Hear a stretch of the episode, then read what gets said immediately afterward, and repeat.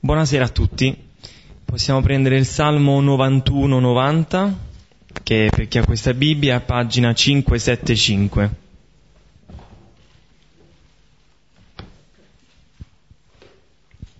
Salmo 91-90.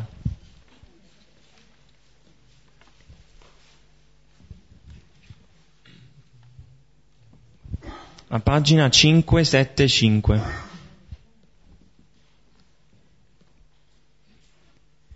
Nel nome del Padre, del Figlio e dello Spirito Santo. Tu che abiti al riparo dell'Altissimo e dimori all'ombra dell'Onnipotente. Di al Signore mio rifugio e mia fortezza, mio Dio in cui confido. Egli ti libererà dal laccio del cacciatore, dalla peste che distrugge. Ti coprirà con le sue penne sotto le sue ali troverai rifugio. La sua fedeltà ti sarà scudo e corazza, non temerai i terrori della notte, né la freccia che vola di giorno.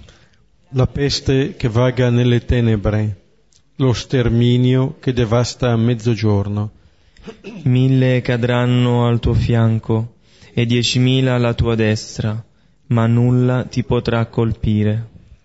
Solo che tu guardi con i tuoi occhi, vedrai il castigo degli empi. Poiché tuo rifugio è il Signore, e hai fatto dell'Altissimo la tua dimora. Non ti potrà colpire la sventura, nessun colpo cadrà sulla tua tenda. Egli darà ordine ai suoi angeli di custodirti in tutti i tuoi passi sulle loro mani ti porteranno perché non inciampi nella pietra il tuo piede. Camminerai su aspidi e vipere, schiaccerai leoni e draghi. Lo salverò perché a me si è affidato, lo esalterò perché ha conosciuto il mio nome. Mi invocherà e gli darò risposta. Presso di lui sarò nella sventura lo salverò e lo renderò glorioso. Lo sazierò di lunghi giorni e gli mostrerò la mia salvezza. Gloria al Padre, al Figlio e allo Spirito Santo. Come era nel principio e ora e sempre, nei secoli dei secoli. Amen. Ecco, questo che abbiamo pregato è per antonomasia il salmo della lotta spirituale che proclama anche la fedeltà però di Dio. Effettivamente questo salmo però è uno sviluppo intero dei primi due versetti, dove appunto il salmista professa di trovare la sua forza nel Signore, che è suo rifugio e sua fortezza, mio Dio in cui confido. Tuttavia c'è da dire che la parola chiave, cioè quella che dà un po' il tono a tutto il salmo, è questo abiti, tu che abiti. Cioè la posta in gioco alla fine della lotta spirituale è questo abitare in Dio. Perciò colui che abita al riparo del Signore dimora già sotto la sua protezione. Colui che abita dimora. E sarà proprio questo abitante a dire mio rifugio e mia fortezza, mio Dio in cui confido. Poi il salmista ci propone una serie di, una lista di sventure, di ostacoli, di nemici, il laccio del cacciatore, la peste che distrugge, eh, la freccia che vola di giorno. Ed è di fronte a questi che ci fa vedere appunto la vicinanza di Dio, cioè che Dio non ci lascia soli, nemmeno di fronte a queste sventure. Il salmista dice, egli ti libererà dal laccio del cacciatore. Significa che è Dio, è Dio in persona a liberarci, ma poi aggiunge darà ordine ai suoi angeli di custodirti. Cioè quando crediamo, quando ci sembra impossibile che Dio ci sia vicino, il salmista ha pensato anche a questo e ci fa vedere che Dio non ci fa mai stare soli in queste prove. Ci sono sempre i suoi angeli ad accompagnarci. E di fronte a queste sventure mille, diecimila cadranno, ma nulla ti potrà colpire. Il salmista poi ci parla della, della fedeltà di Dio, dicevo all'inizio, e usa due immagini, una campestre e una mh, mm, guerriera, di guerra. Prima ci parla di Dio quasi come fosse un grande volatile che protegge i suoi piccoli sotto le sue ali. Ed è questa un'immagine che nella Bibbia ritorna, ritorna molte volte. Ma poi l'immagine forse più bella, quella dello scudo, di questo scudo corazzato che ci avvolge e che ci protegge. Questa immagine personalmente mi piace molto perché ci lascia anche una certa libertà. È come se fossimo noi i guerrieri che dovrebbero essere capaci di usare questo scudo. Lo scudo c'è, ma noi cosa ne facciamo? E Dio è questo scudo che ci protegge. E poi il salmista conclude l'ultima parte del salmo passando la parola a Dio. Sembra quasi che Dio parli e che dice lo salverò, lo esalterò, lo sazierò di lunghi giorni, gli mostrerò la mia salvezza. Ecco, fermiamoci su questo lo esalterò perché ha conosciuto il mio nome. Perché ecco, cosa significa in realtà conoscere il nome di Dio, conoscere il suo nome? Riconoscergli degli attributi come la misericordia, la potenza, la fedeltà, oppure riconoscere, riconoscere la sua vera essenza, che è l'amore, e che racchiude tutto questo. E poi l'ultima parola del Salmo è la grande promessa di Dio, gli mostrerò la mia salvezza, cioè gli farò vedere cosa significa essere salvato. Ecco, nemmeno Gesù è stato esente dall'esperienza della lotta spirituale, dall'esperienza della tentazione. E lo vediamo nel testo di questa sera, quarto capitolo di Luca, dal versetto 1 al versetto 13. Ecco, mentre prendiamo il brano, ricordiamo il luogo in cui ci troviamo, il luogo del racconto. Luca ha appena narrato del battesimo di Gesù, dopo aver descritto ancora la, la missione del Battista, ha descritto quello che è il battesimo di Gesù, o meglio, quello che segue al battesimo di Gesù. Il cielo aperto, lo Spirito Santo che scende su Gesù e la voce, la voce che riconosce in questo Gesù il figlio prediletto in cui il padre si compiace. Questa voce che viene dall'alto, cioè che viene da Dio, è la conferma da parte del padre che si riconosce in questo figlio che sceglie questa solidarietà piena con gli uomini, che si mette lì con loro. Citavamo appunto Paolo, colui che non ha conosciuto peccato, Dio l'ha trattato da peccato in nostro favore quello che è il dinamismo dell'incarnazione si manifesta nel momento del battesimo come Gesù che si immerge fino in fondo nella nostra condizione umana. E la genealogia che segue al racconto del battesimo è un po' la testimonianza che in Gesù che si immerge è tutta la storia che viene immersa. In questo modo Gesù ricostituisce il legame col Padre. Vedevamo che la genealogia di Luca risale fino ad Adamo, figlio di Dio. Gesù ci ricostituisce nella nostra figliolanza nei confronti del Padre e quindi nel nostro legame fraterno, che ha la propria origine appunto nel riconoscerci, fi- nel riconoscerci figli di questo Padre colora che col finale del capitolo terzo ormai si era chiusa un po' la vicenda del Battista e cominciava il racconto appunto di Gesù. E il brano eh, su cui ci fermiamo questa sera, eh, come accennava Mariano, quello delle tentazioni, è un brano un po' programmatico perché non è solamente il brano dell'inizio della vita pubblica di Gesù, ma sotto questo segno sarà l'intera vita di Gesù, fin sulla croce. E allora ascoltiamo il testo. Ora Gesù, pieno di Spirito Santo, ritornò dal Giordano ed era condotto nello Spirito Santo nel deserto, per quaranta giorni tentato dal diavolo. E non mangiò nulla in quei giorni, e quando furono terminati ebbe fame. Ora disse a lui il diavolo, Se sei figlio di Dio, di a questa pietra che diventi pane.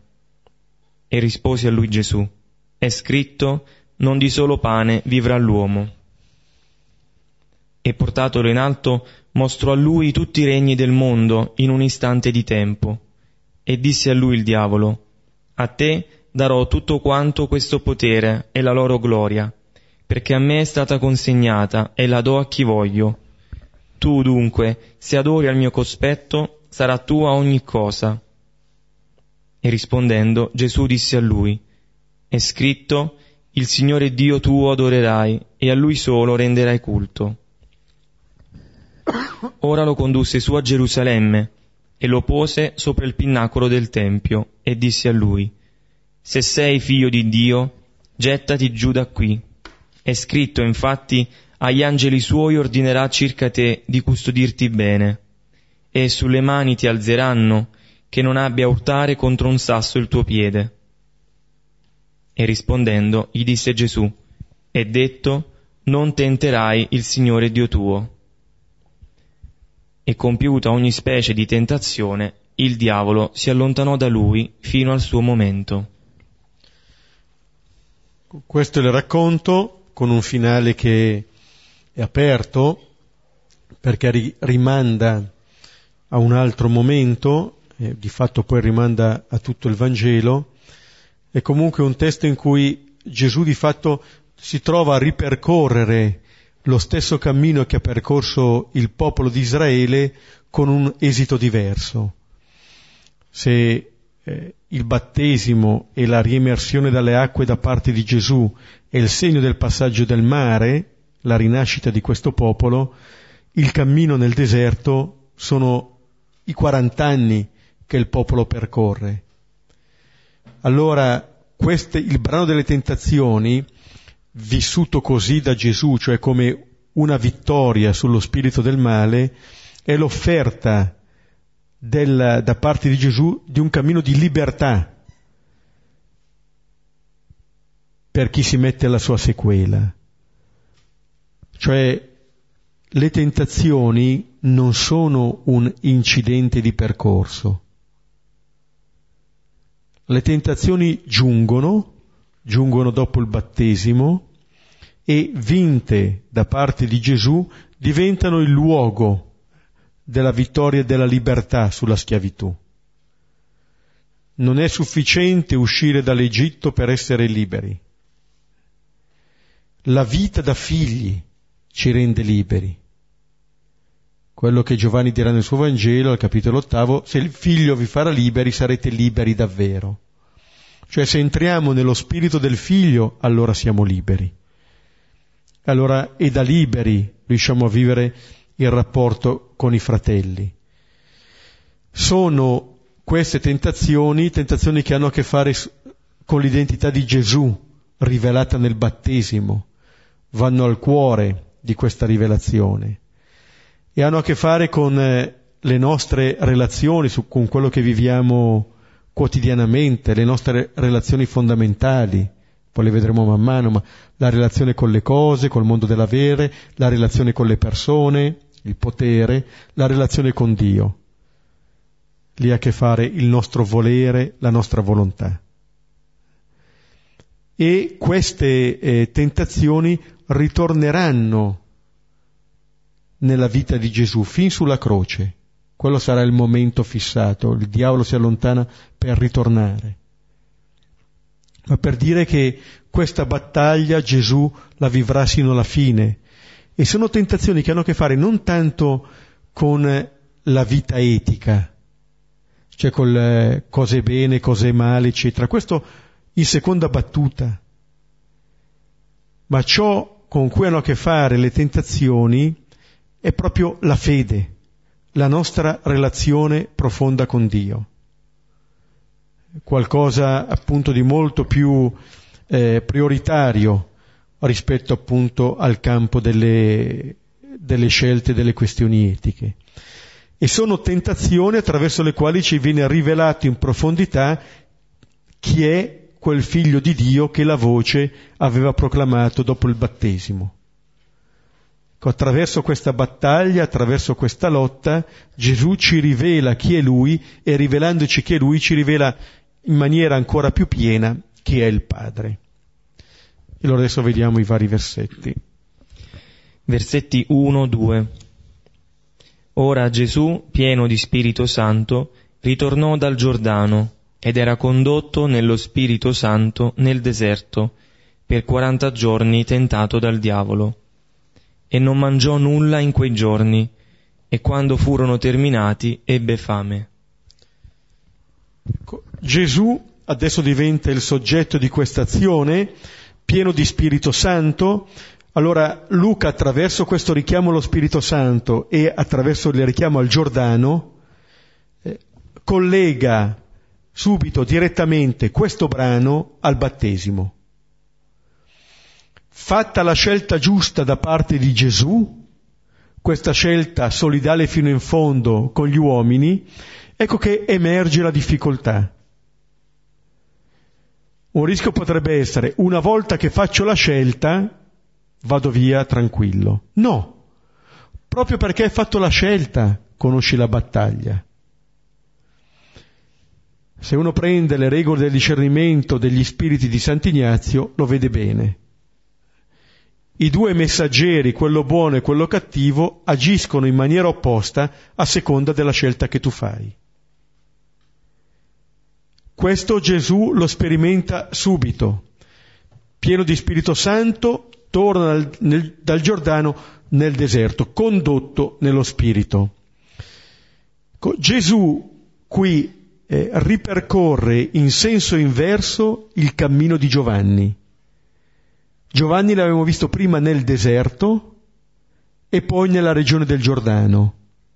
Gesù adesso si allontana dalla regione del Giordano e va nel deserto si pone cioè nella stessa direzione del popolo di Israele che dal Mar Rosso percorre il deserto.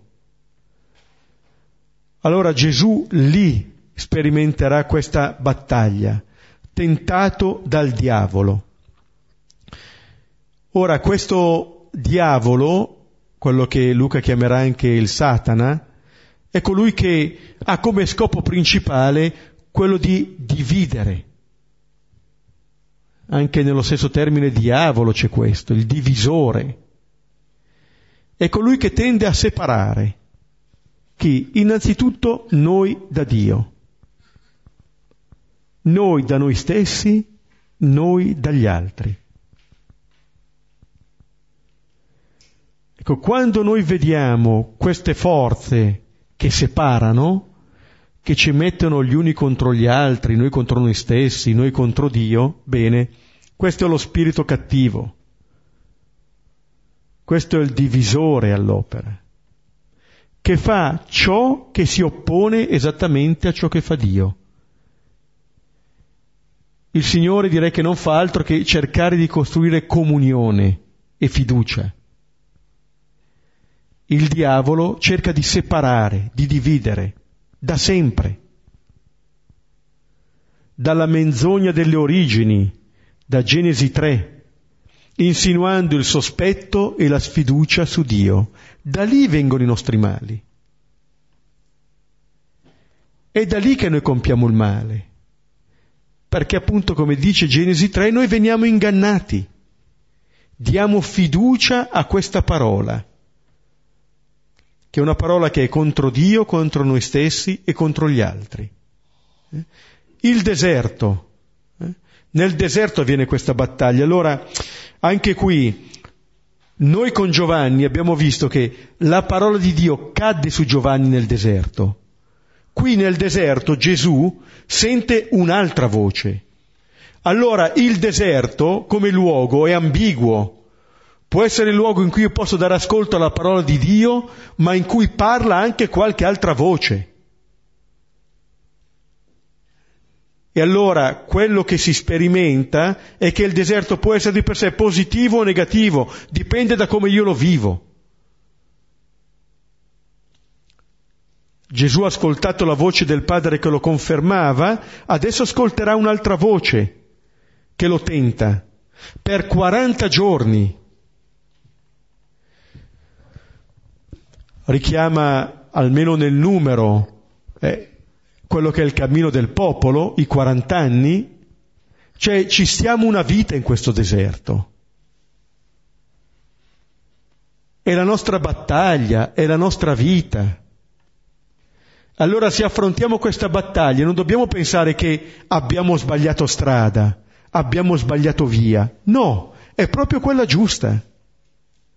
Il male ci contrasta se noi lo contrastiamo, altrimenti via libera ci dà, via libera. L'inizio del capitolo secondo del libro del Siracidi dice figlio, se ti presenti per servire il Signore, preparati alla tentazione, preparati alla prova. Allora la difficoltà che incontriamo non è sinonimo di errore del cammino. Tanto è vero che Gesù conosce questa battaglia dopo il battesimo, non prima. Non è che Gesù prima affronta la battaglia e poi riceve il battesimo. Prima riceve il battesimo e poi affronta questa battaglia, che è esattamente sull'identità che gli è stata donata dopo il battesimo. Se tu sei figlio di Dio e durerà anche per lui tutta la vita. 40 giorni, 40 anni, i 40 giorni, se andate a vedere il primo libro di Samuele, al capitolo diciassettesimo, la battaglia di Davide e Golia, c'è Golia che tiene in scacco il popolo di Israele, ripetendo sempre le stesse parole. Non ha bisogno di essere fantasioso il male, ci tiene in scacco dicendoci sempre le stesse parole. Fondamentalmente tu non puoi. Tu non puoi. Lo può dire Golia, lo può dire il fratello maggiore di Davide, lo può dire il re Saul, sempre la stessa parola. Non c'è bisogno neanche che ce lo dica Golia. E allora questa eh, battaglia, questa lotta avviene in questo deserto dove si dice Gesù non mangiò nulla in quei giorni. È già un segno di quello, di quello che è il cibo essenziale, di quella che sarà la parola del Signore, e poi alla fine si dice ebbe fame. Anche qui, avere fame non è un male. Riconoscere che abbiamo dei bisogni non è un male. Quello che è un male è quando questi bisogni, questa nostra fame diventa l'assoluto della nostra vita. Pensare che la nostra vita dipenda da questi bisogni. E allora noi di questi bisogni ce ne facciamo un idolo.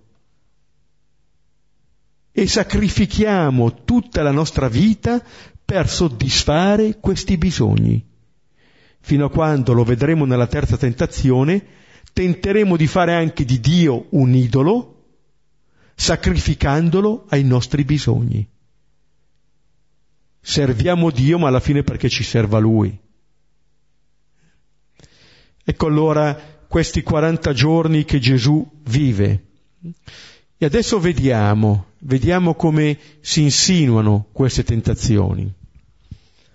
Versetti 3-4 Ora disse a lui il diavolo, Se sei figlio di Dio, di a questa pietra che diventi pane. E rispose a lui Gesù, È scritto, non di solo pane vivrà l'uomo. Allora, c'è questo diavolo che dice qualche cosa, si insinua appunto in, in questa fame, vedete le, eh, quello che proporrà qui il, il diavolo è un po' sempre la stessa logica, quella del possedere. In questa prima tentazione le cose, poi le persone, poi Dio stesso. E questa logica del possedere si oppone alla logica filiale. La logica del possesso è la stessa logica che Adamo ha accolto. Invece di vivere del dono, invece di riconoscersi figlio, Adamo ha cercato di impossessarsi di questo dono, fondamentalmente per sfiducia nel donatore. Ha ascoltato la parola del serpente che gli insinuava che Dio è il tuo nemico.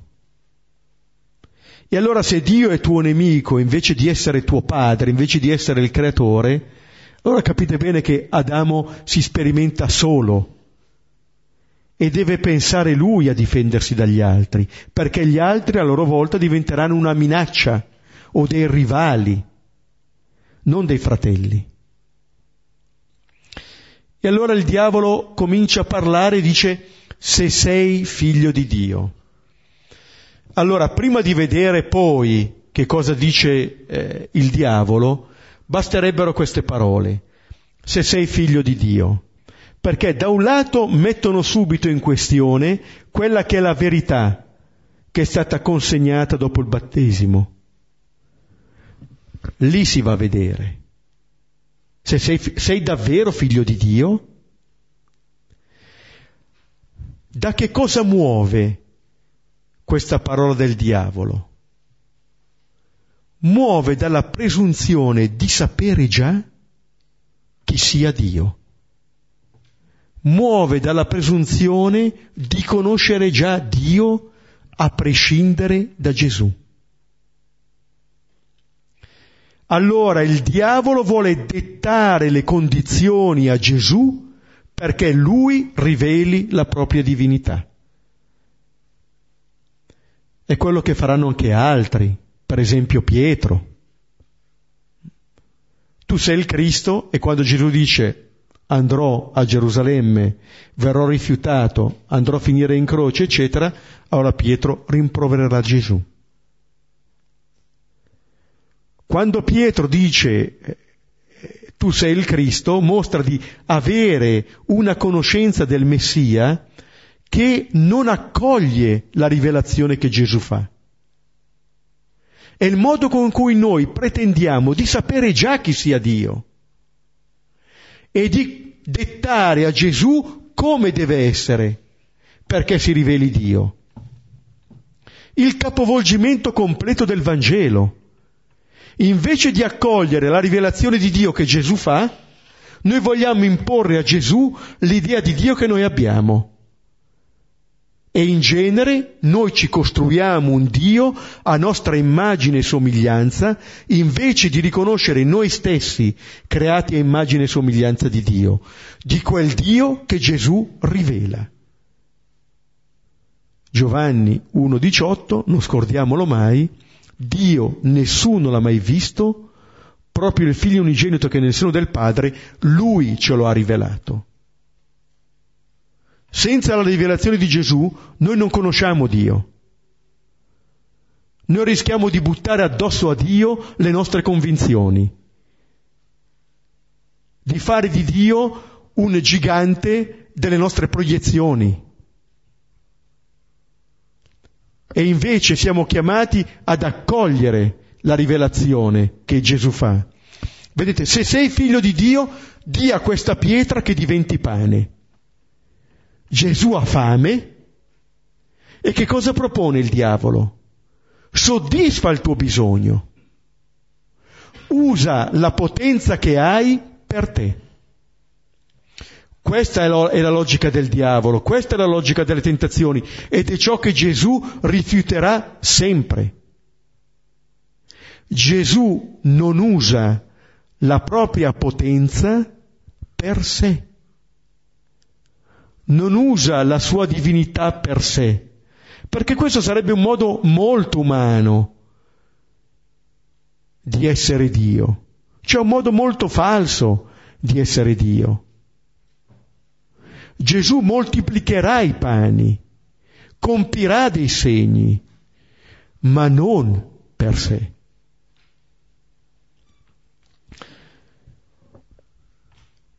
Sulla croce chiederanno a Gesù, se tu sei il Cristo, se tu sei il re dei giudei, scendi dalla croce e crederemo.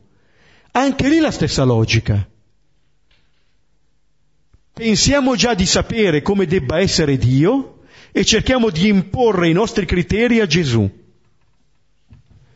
Ma Gesù durante la passione guarisce il servo che l'ha ferito, che era stato ferito e che va ad arrestarlo. Perdona Pietro che lo rinnega, ma non usa la propria potenza per salvare se stesso. Perché questo è il modo molto umano di vivere. Questo sarebbe rinnegare la scelta che Gesù ha già compiuto nel battesimo. Invece di vivere la comunione piena con noi, ecco la distinzione di noi stessi. Pensare che il mio destino è diverso, che quello che tocca agli altri non tocca a me. Giocare così il mio potere. E allora eh, quello che il, um, il diavolo presenta è hai questo bisogno, assolutizzalo. Identificati quasi col tuo bisogno e puoi dare la risposta a questo tuo bisogno. La risposta di Gesù qual è? Non di solo pane vivrà l'uomo. Eh? Qua cita il libro del Deuteronomio. Allora si rifà alla parola di Dio. La risposta alla tentazione si fa attraverso l'obbedienza alla parola. Questo è il modo con cui Gesù dimostra di essere figlio. Il figlio ha fiducia nella parola del Padre. Il figlio si fida del Padre risponde con questa parola. E quello che Gesù dice non è un rinnegare il bisogno, perché dicendo non di solo pane, Gesù sta dicendo che noi viviamo anche di pane. Sa bene che abbiamo bisogno. L'inganno avviene quando questo bisogno viene assolutizzato, quando assolutizziamo la nostra fame e non vediamo altro che il nostro bisogno. Allora la questione non è tanto un'alternativa, o Dio o l'uomo. La questione è una questione di priorità. Che cosa c'è prima e che cosa c'è dopo? Abbiamo bisogno di pane? Certo. Abbiamo bisogno solo di pane? No. No. Abbiamo bisogno di ben altro. Senza pane noi non viviamo, ma senza la parola noi non riusciamo a dare un senso alla nostra vita. È ancora più fondamentale l'essere figli dell'avere il pane. Non ci bastano le cose. E a volte ne facciamo l'esperienza, diretta o meno, meno ci sono le relazioni, più tentiamo di colmarle con le cose. Come se affidassimo alle cose l'incarico di coprire la mancanza che c'è nelle relazioni. Ma noi senza relazioni non viviamo, non ci bastano le cose. Torneremo ancora ad aver fame perché non sono queste cose a saziarci, eh? ma la relazione che ci sta dietro. E allora Gesù non mette il pane prima della relazione col Padre. Eh? Prima viene questa relazione, poi vengono le altre cose. Allora l'essere figlio per Gesù è vivere nell'obbedienza e nella fiducia al Padre.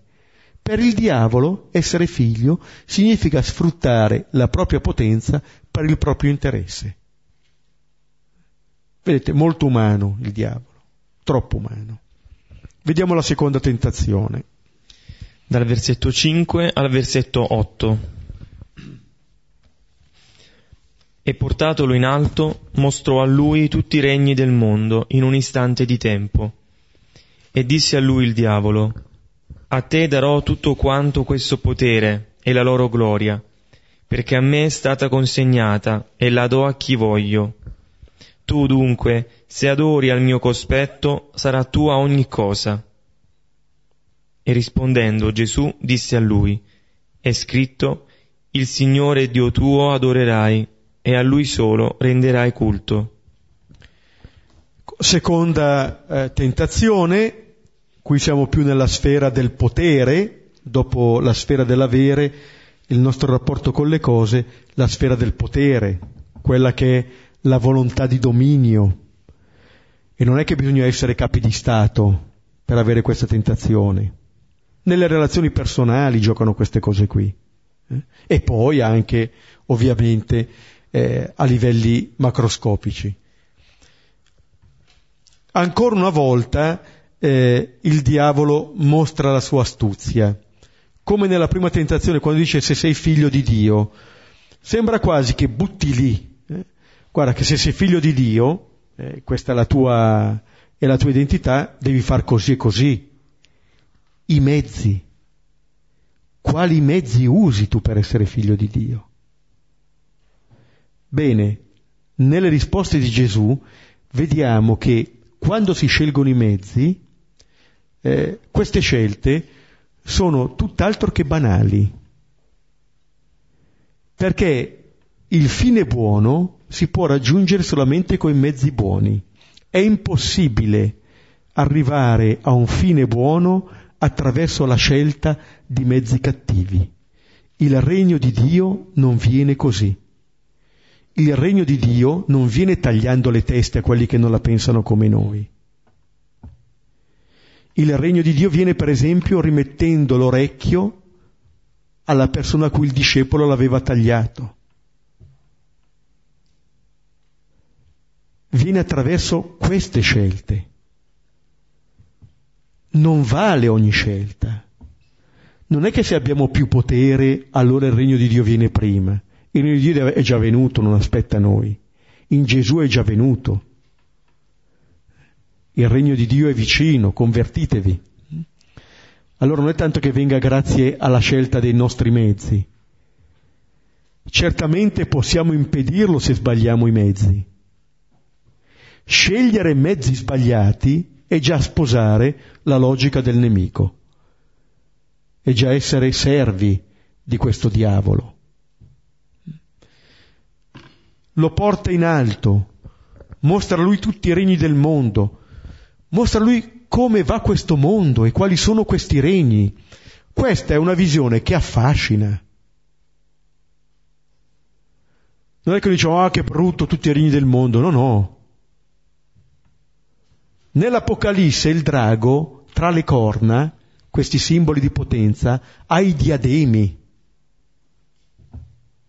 Cioè siamo affascinati veniamo sedotti, soggiogati, perché ci sembra che una visione di questo tipo ci garantisca.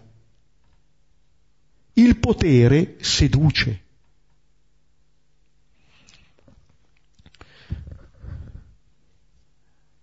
Vengono mostrati in un istante tutti i regni del mondo e dice eh, il diavolo, ti darò tutto questo potere, la gloria perché a me è stata consegnata. Ecco, qua il diavolo dice una cosa che fa tremare, perché sembra dire che la gloria di questo mondo è stata consegnata a lui, vuol dire che la gloria di questo mondo è sua. Vuol dire che chi esercita questa, questo potere in questo modo è colui che adora il diavolo. E non è che faccia chissà quali cose. Se io uso il potere per i miei interessi e non per il servizio, vuol dire che sto adorando il diavolo. Vuol dire che sto pensando allo stesso modo di Satana. Vuol dire che sto pensando secondo gli uomini, come Gesù dirà a Pietro. Questo vuol dire. Questa è la logica. Tu dunque eh, avrai ogni cosa se adori il mio cospetto. Il prezzo è questo. Il prezzo di vivere questo potere in questo modo è quello di adorare, adorare il diavolo, adorare Satana. Cioè rifiutare ogni legame di figliolanza con Dio e rifiutare ogni legame di fraternità con gli altri. Così va il mondo, anche quel mondo che passa dentro ciascuno di noi. Il mondo non è fuori, il mondo ce lo portiamo dentro. Sant'Ignazio, nel libretto degli esercizi, ha una meditazione cosiddetta delle due bandiere, dei due vessilli, che ripercorre un po' questo brano delle tentazioni. Immagina due campi, uno a Babilonia, uno a Gerusalemme, immagina i due capi, Lucifero da una parte, Gesù dall'altra, immagina il discorso che fanno questi due capi. Il primo, Lucifero, quello che qui è il diavolo. Dice innanzitutto che raccoglie tutti i suoi diavoletti e li sparge, in, in, gli uni in questa città, gli altri in un'altra città, e così per tutto il mondo, non tralasciando province, luoghi, stati, né persona alcuna in particolare. Vedete l'intuizione? Nessuno viene tralasciato fino al Papa, potremmo dire. Tutti. E, come, e devono, dice, gettare reti e catene, un modo per individuare un po' la schiavitù. Innanzitutto devono tentare, usa questo termine, con la cupidigia delle ricchezze. Ed è la prima tentazione. Poi il vano onore del mondo, quindi la superbia. Discorso di Gesù. Invia i suoi amici discepoli a spargere la sua sacra dottrina tra persone di ogni stato e condizione. Allora non c'è solo il diavoletto, c'è anche Gesù che non tralascia nessuno, che è chiamato eh, il suo amico, il suo discepolo, ha chiamato a spargere la sacra dottrina. E come sintetizza Sant'Ignazio il Vangelo? Tre parole. Povertà, desiderio di ignomini e disprezzi, umiltà. Allora da una parte ricchezza, vanagloria, superbia, dall'altra povertà, disprezzo, umiltà. Questa è la battaglia. Allora capiamo bene che Babilonia e Gerusalemme sono quei campi che si contendono il nostro cuore. Si tratta di vedere a quale parola io di fatto do fiducia. E posso dar fiducia all'una o all'altra, magari per lo stesso fine, ma ci dice il Vangelo di Luca, a cui fa eco Ignazio, guarda che non può venire il regno di Dio con ricchezza, potere e superbia. Non può venire così. Lo contraddici coi mezzi che usi. Vieni ingannato nell'uso dei mezzi per cui porterai qualcos'altro, ma non il regno di Dio. Non un rapporto fraterno, non un rapporto filiale e questo mondo diventerà un inferno in cui non ci si comprenderà più, in cui l'altro sarà il mio nemico, il mio rivale, o forse è meglio che vada lo strumento perché io realizzi me stesso. Sono delle relazioni infernali queste. E Gesù risponde, anche qui citando il Deuteronomio, il Signore tuo Dio adorerai. Non si può adorare Satana. E non ci sono vie di mezzo, non ci sono compromessi, neanche italiani eh, a questa scelta. Noi siamo esperti di compromessi. Eh? E invece qui non ci sono compromessi. È così sì, però, sai, chiudiamo un occhio, ne chiudiamo due, ne chiudiamo tre, eccetera, eccetera. Questa è la scelta. Attraverso questa risposta Gesù fa vedere che quella scelta che ha fatto attraverso il battesimo è una scelta radicale. E allora quella parola del Padre, tu sei il figlio mio, in te ho posto il mio compiacimento, è una, è una conferma riguardo a questa scelta. Col male non si patteggia e si risponde ancora una volta da figli fidandoci della parola del Padre. È quello che Adamo non è stato in grado di fare. L'abbiamo visto nella genealogia, con la sua scelta Gesù riporta, rinsalda, ricostituisce questo legame. Vediamo la terza, la definitiva tentazione. Dal versetto 9 al versetto 12. Ora lo condusse su a Gerusalemme e lo pose sopra il pinnacolo del Tempio e disse a lui, Se sei figlio di Dio, gettati giù da qui. È scritto infatti, agli angeli suoi ordinerà circa te di custodirti bene, e sulle mani ti alzeranno che non abbia urtare contro un sasso il tuo piede. E rispondendo gli disse Gesù, è detto, non tenterai il Signore Dio tuo. Ecco, il, il diavolo si fa sempre più astuto. È uno che anche lui conosce la scrittura. Vedete, non basta neanche conoscere la scrittura, perché anche il diavolo la conosce. Però questa tentazione avviene a Gerusalemme. Allora, nelle tentazioni viene un po' prefigurata quella che sarà l'intera esistenza di Gesù, dal deserto a Gerusalemme, dove avverrà appunto la battaglia definitiva contro il male e dove si manifesterà pienamente la figliolanza divina di Gesù, senza più possibilità di equivoco. Lì avviene, e sul luogo che rende santa quella città, sul pinnacolo del Tempio, che rappresenta la presenza di Dio in mezzo al suo popolo, quella presenza che adesso in noi è Gesù, che fa tutt'uno con questo Tempio comincia la tentazione con le stesse parole della prima, se sei figlio di Dio.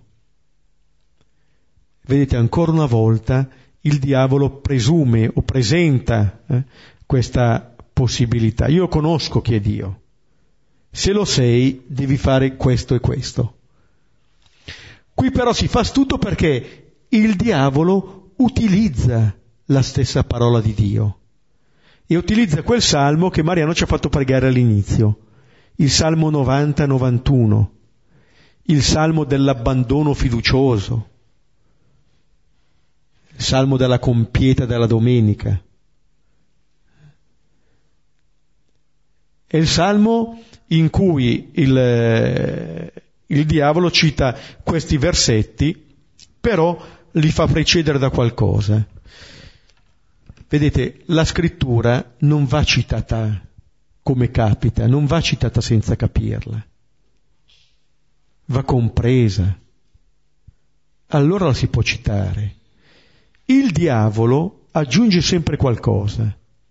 Qua dice gettati giù, cosa che il Salmo non dice. Questa è l'astuzia. Sembra di dire una parola come quella di Dio, ma non lo è. Questo dagli inizi. Genesi 2, Dio dice dell'albero della conoscenza del bene e del male non ne dovete mangiare. Quando il serpente butta lì, ma è vero che ha detto così così Dio? Eva dice, ha detto eh, dei, del frutto, andiamo a vedere, perché dice due bugie in una volta sola. Noi siamo abbastanza esperti. Dice, è vero che Dio ha detto non dovete mangiare di nessun albero del giardino?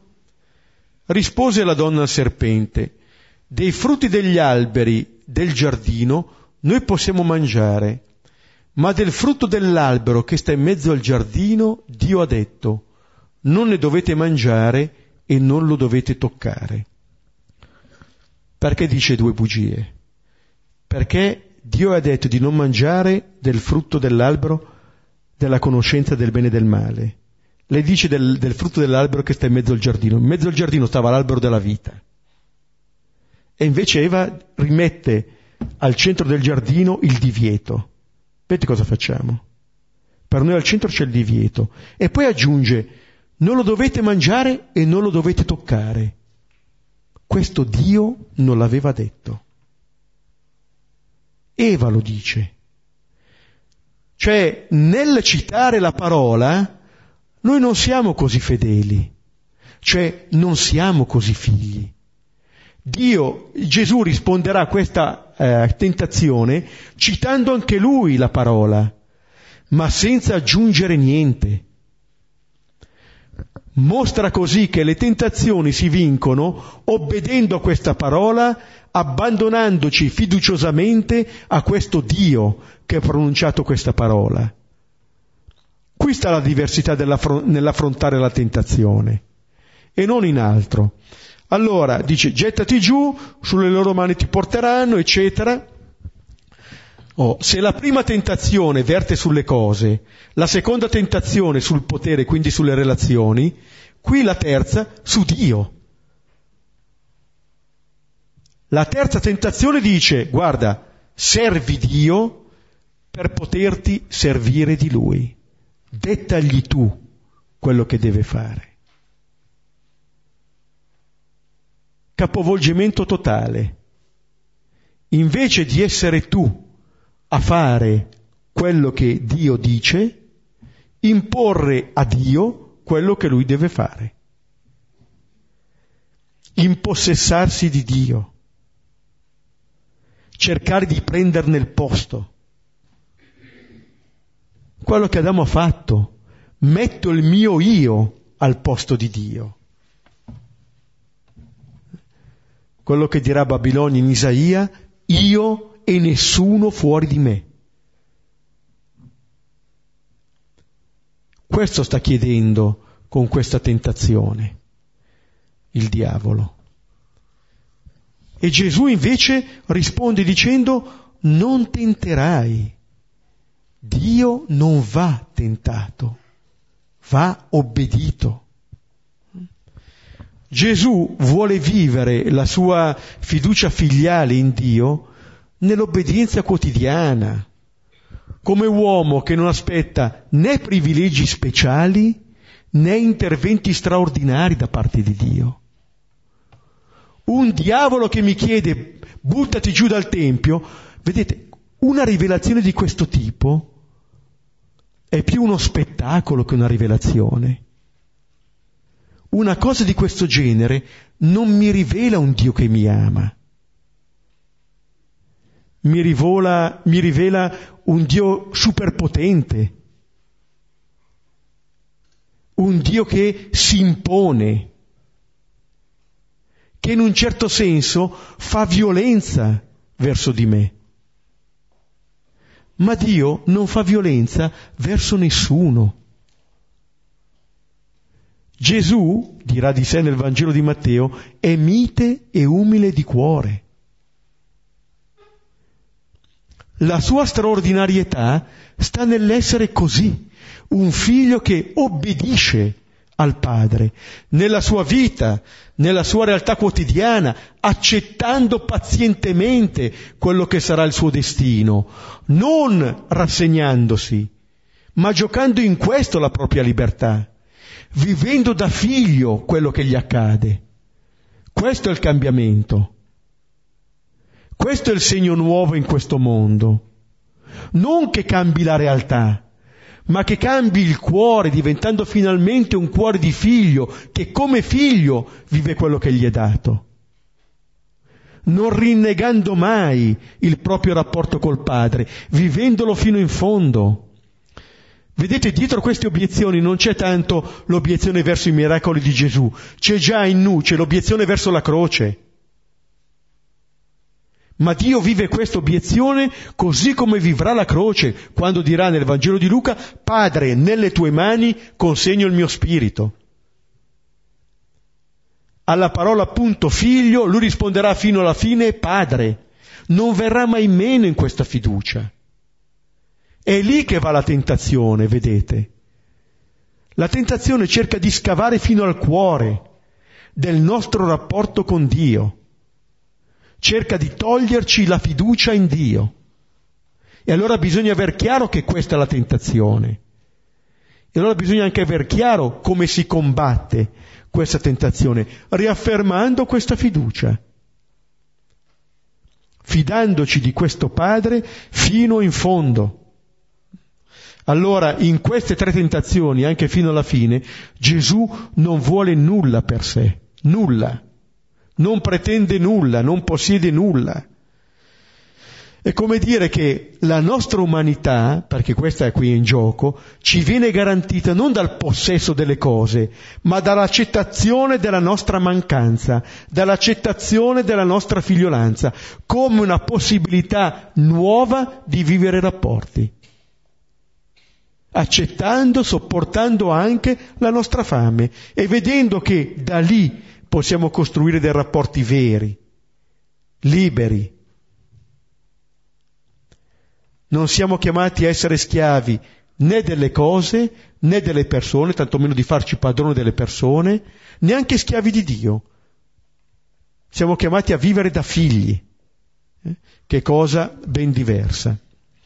E vediamo il finale.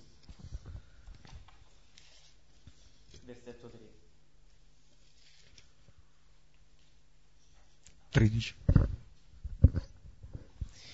e compiuta ogni specie di tentazione, il diavolo si allontanò da lui fino al suo momento. Ecco, viene condotto a termine, dice Luca, ogni specie di tentazione, come dire che in queste tre tentazioni ci sono tutte le altre, tutte, sono riassunte tutte di per sé, è riassunta tutta la nostra vita qui, nella sua battaglia che deve fare. Le tentazioni non ci vengono date perché soccombiamo, ci vengono date per vincerle, perché possiamo entrare nella terra promessa. E il diavolo si allontana, però dice fino al suo momento. Vuol dire che si allontana per poco, anzi di per sé non si allontana. Riapparirà sotto mentite spoglie. Ognuno darà voce a questo diavolo non si presenterà solamente sotto l'aspetto del nemico, ma anche sotto l'aspetto dell'amico, di chi dice ma vuoi arrivare lì? Ma guarda allora fa così così, perché se no non, sto regno qui non viene. Vuoi questo? Guarda, un po' più di soldi. Ci piazziamo nei posti che contano, facciamo la nostra mafia, non la chiameremo così, però la stessa logica, e allora sì, verrà il regno di Dio. L'unico che sorride in questo caso è il diavolo, che è molto astuto, molto astuto. Allora rimane sempre presente, fino al momento, abbiamo già detto prima, che il momento definitivo sarà quello della croce. Lì ci sarà la battaglia finale, definitiva, che Gesù già affronta qui, l'abbiamo visto anche nel battesimo è segno di morte e di risurrezione, dove ancora una volta si sentiranno sempre le stesse parole. Vedete, il diavolo come Golia non ha bisogno di cambiare le parole, ci tiene in scacco con le solite parole. Se sei figlio di Dio, scendi dalla croce. Se sei figlio di Dio, salva te stesso o come gli dirà uno dei malfattori, se, se, tu sei il Messia, salva te stesso e anche noi. Questo è il nostro lavoro principale, salvare noi stessi. A scapito degli altri, chi se ne frega? Eh? L'importante è che ci salviamo noi. Questa è la logica del diavolo. Allora tornerà fino al suo momento e fino, suo, fino a quel momento lì Gesù riaffermerà che la vittoria sul diavolo avviene solo in un modo, nell'ascolto della parola, nell'obbedienza alla parola, nella dedizione al Padre. Padre, nelle tue mani consegno il mio spirito. Non c'è altra via perché poi di fatto, come abbiamo visto, le tentazioni vanno in radice, a quella che è la radice della nostra esistenza. Vogliono farci assolutizzare tutte le cose, mostrandoci le altre cose come un idolo, fondamentalmente mostrandoci noi stessi come idolo di noi stessi e le altre cose strum- e gli altri strumenti per la nostra affermazione. Eh? Questa è la battaglia. Mettendola già all'inizio, Luca ci dice che è una battaglia che ci accompagnerà sempre. Non dobbiamo sorprenderci di affrontarla Dovremmo semmai sorprenderci se vediamo che siamo esenti. Il fatto che Gesù vinca la battaglia ci dice dell'esito felice di questa battaglia, ma non ci esime dall'affrontarla. Ricordate che tra la, il battesimo e le tentazioni Luca mette la genealogia. È la storia di ciascuno di noi messi tra il riconoscerci figli e questa lotta che siamo chiamati ad affrontare. Ecco, dietro a Gesù veniamo ricondotti alla nostra verità di figli, ma come Gesù e grazie a Lui possiamo affrontare questa battaglia unicamente fidandoci e affidandoci. Allora possiamo riprendere un po' il testo, rivederlo e condividere.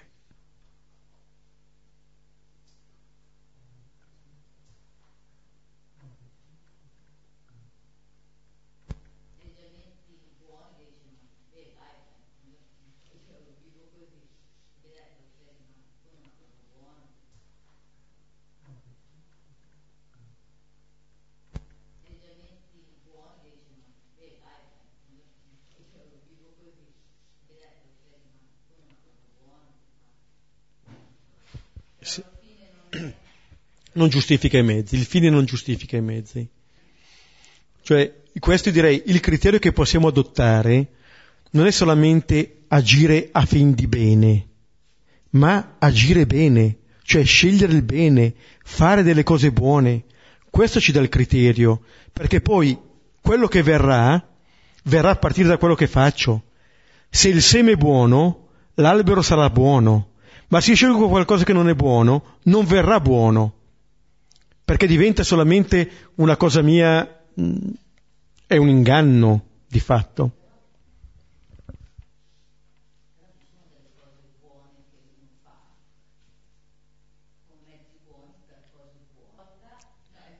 Sì, sì, sì. Sant'Ignazio in questo lui pone le regole del discernimento. Allora, io posso sentire queste cose. Una regola della vita spirituale citavo già, il mio istruttore di terz'anno, che è l'ultimo anno di formazione che facciamo, quando ero in Cile, Padre Ciagavia, così rimane citato perché se lo merita, diceva la prima regola è che sentire non è acconsentire.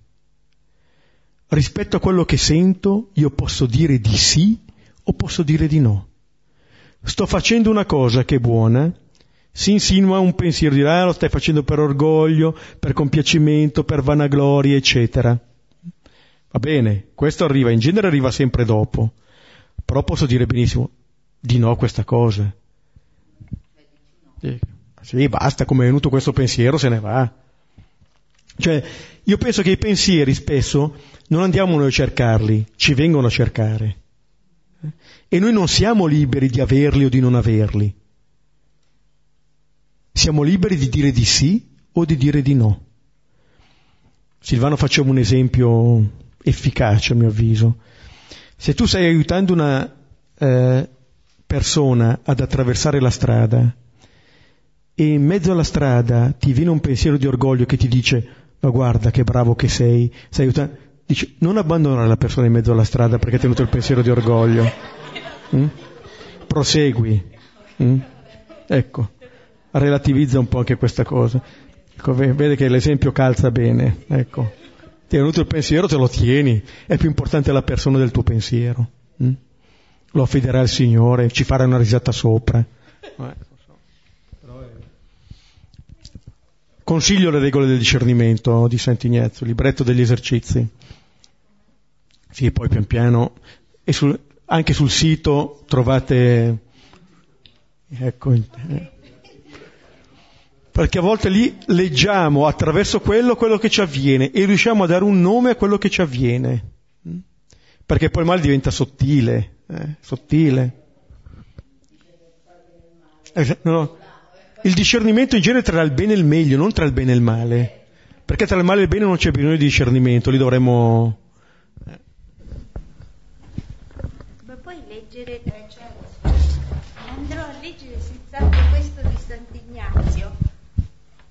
perché secondo me leggere i libri dei santi, cioè, loro spiegano bene il Vangelo tutto, ma i, i libri dei santi secondo me danno un esempio proprio illumin- che dà luce a tutto. Ad esempio, una mia piccola esperienza. Ho letto il libro di, del famoso missionario Grignon, e, ecco sì, sulla devozione a Maria. E a un certo punto inizia con... dice che quando noi, a volte il diavolo si insinua in tutto, ad esempio, noi incominciamo a pregare e a un certo punto stiamo pregando la Madonna e oh no, non devo pregare prima, devo pregare Gesù. E in questo libro proprio spiegava, dice, questo è il diavolo, questa cosa avveniva anche a me da allora. Cioè sì, prima dice, oh no, prima devo pregare Padre nostro e poi l'Ave Maria. Invece se ti viene di dire l'Ave Maria, mica Gesù o Dio sono invidiosi perché tu parli prima con la Madonna. Sembra, sembrano cose semplici, però anche in queste cose i libri dei santi ci educano, ci educano anche. Io questa cosa la pensavo. Poi leggendo questo libro ho detto, ma che bello. E non mi pongo più il problema se mi alzo la mattina magari e dico l'Ave Maria alla Madonnina. Certo, poi per abitudine saluto sempre Dio, diciamo, ma è un'abitudine così, però se mi capita magari non mi, non mi pongo più problemi, ma grazie a questo libro, che è un libro molto che secondo me è un vero piccolo trattato filosofico che va letto, io ve lo consiglio. E questo è di Sant'Ignazio, andrò subito a leggerlo. Siamo in vena di sponsorizzazioni stasera, di Sì, consigli per gli buono. acquisti. Beh, è anche giusto. Poi non solo i libri dei santi, ma San Gregorio Magno dice che la migliore esegesi della parola sono le vite dei santi. Mm. Invece un dubbio, posso, non c'è bisogno del microfono. Eh no, c'è bisogno.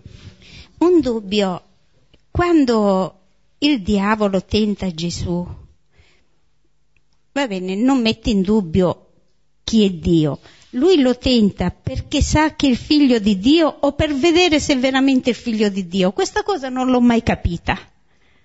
Cioè, secondo me è abbastanza assur- astuto che magari sa, però mi viene il dubbio, lui lo tenta perché per vedere se è veramente il figlio di Dio o per l'orgoglio di tentare il figlio di Dio che già lo dà per scontato. Il diavolo, come noi, propone a Gesù di essere Messia come vogliamo noi e non come lui ci, si rivela. Questo è. Dentro nel- nelle tentazioni del diavolo ci sono le tentazioni che noi poniamo a Gesù. Non è che noi gliene poniamo di diverse. eh. Ho detto altrimenti sono le tentazioni che viviamo noi per la nostra vita. Queste cose qui. Sì, solo che noi lo facciamo per ignoranza, lui perché è malvagio. Eh, boh, Dai. speriamo. Non è detto.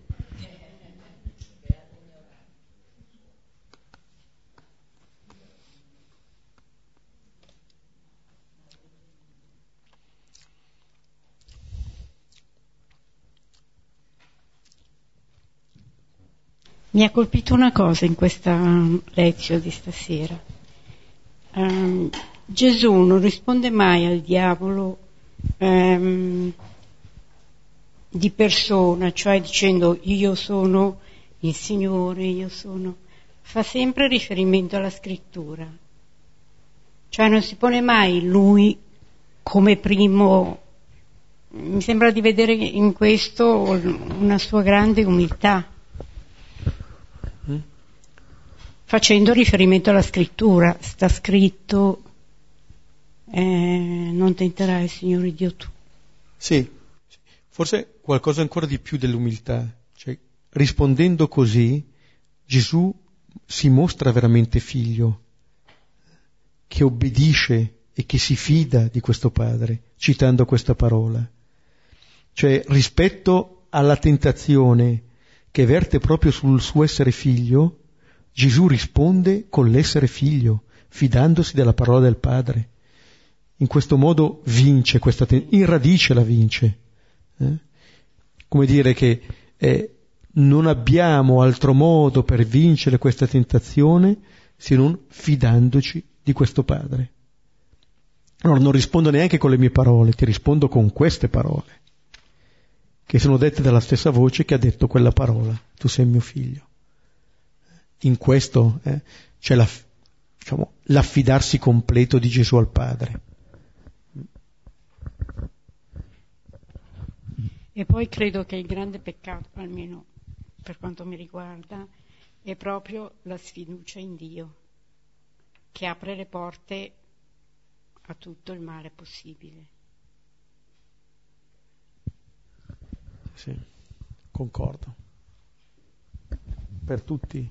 Da Genesi 3 in poi il male, dice la scrittura, noi lo facciamo perché ignoriamo, cioè ci fidiamo della menzogna riguardo a Dio e pensiamo a Dio come il nostro nemico, il più grande nemico è Dio. Questo è... Ecco, quindi Gesù stasera ci offre un'immagine come essere figli che obbediscono e si fidano della parola del Padre. E anche noi vogliamo provare ad esserlo. E diciamo insieme, Padre nostro, che sei nei cieli, sia santificato il tuo nome venga il tuo regno, sia fatta la tua volontà, come in cielo così in terra.